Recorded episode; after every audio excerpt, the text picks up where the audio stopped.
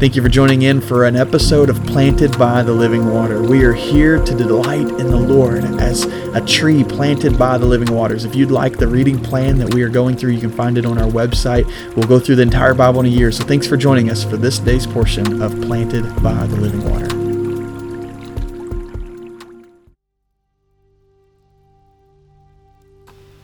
Genesis 26, verse 6 and 7 says So Isaac dwelt in Gerar and the men of the place asked about his wife.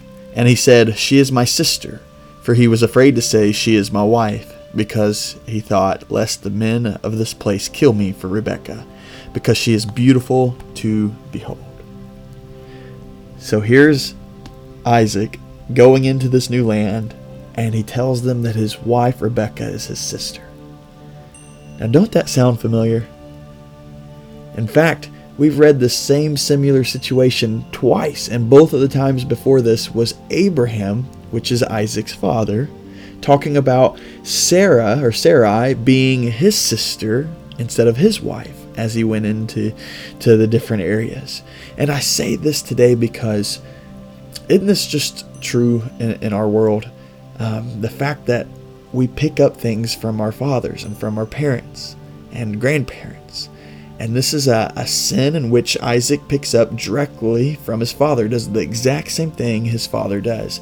And, and I say that because what if today God's wanting to show you something that you're doing that's sinful, that you know is sinful, and your children are watching, or your grandchildren are watching, or the youth of our church are watching?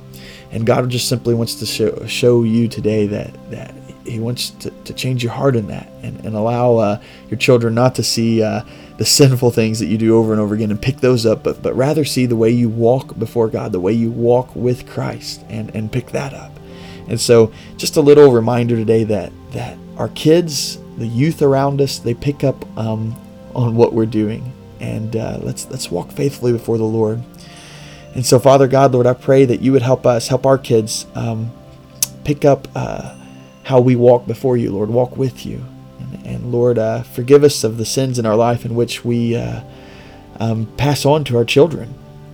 Lord, I've seen so often where alcoholism is passed on to kids, Lord, or drug addictions are passed on to kids, or greed is passed on to kids, or, or affairs and adultery, Lord, is passed on to kids. They, they do the same thing that they see their parents do and their grandparents do, God. And I pray that you would help us um, live righteously before you, not in our own uh, power, but God, through the power of Christ, the blood of Christ, that we would live righteously, God, that we would live faithfully to you. Not perfect, God, but lives in which we have faith, um, believing you and, and walking in obedience with you, Lord and that our kids would see that. Again, we repent and ask for forgiveness in ways we've failed in this, Lord, and ask for you to redeem that, God. Redeem uh, the, the struggles and the sins that we see in our children and the youth around us and which they've picked up from us, Lord.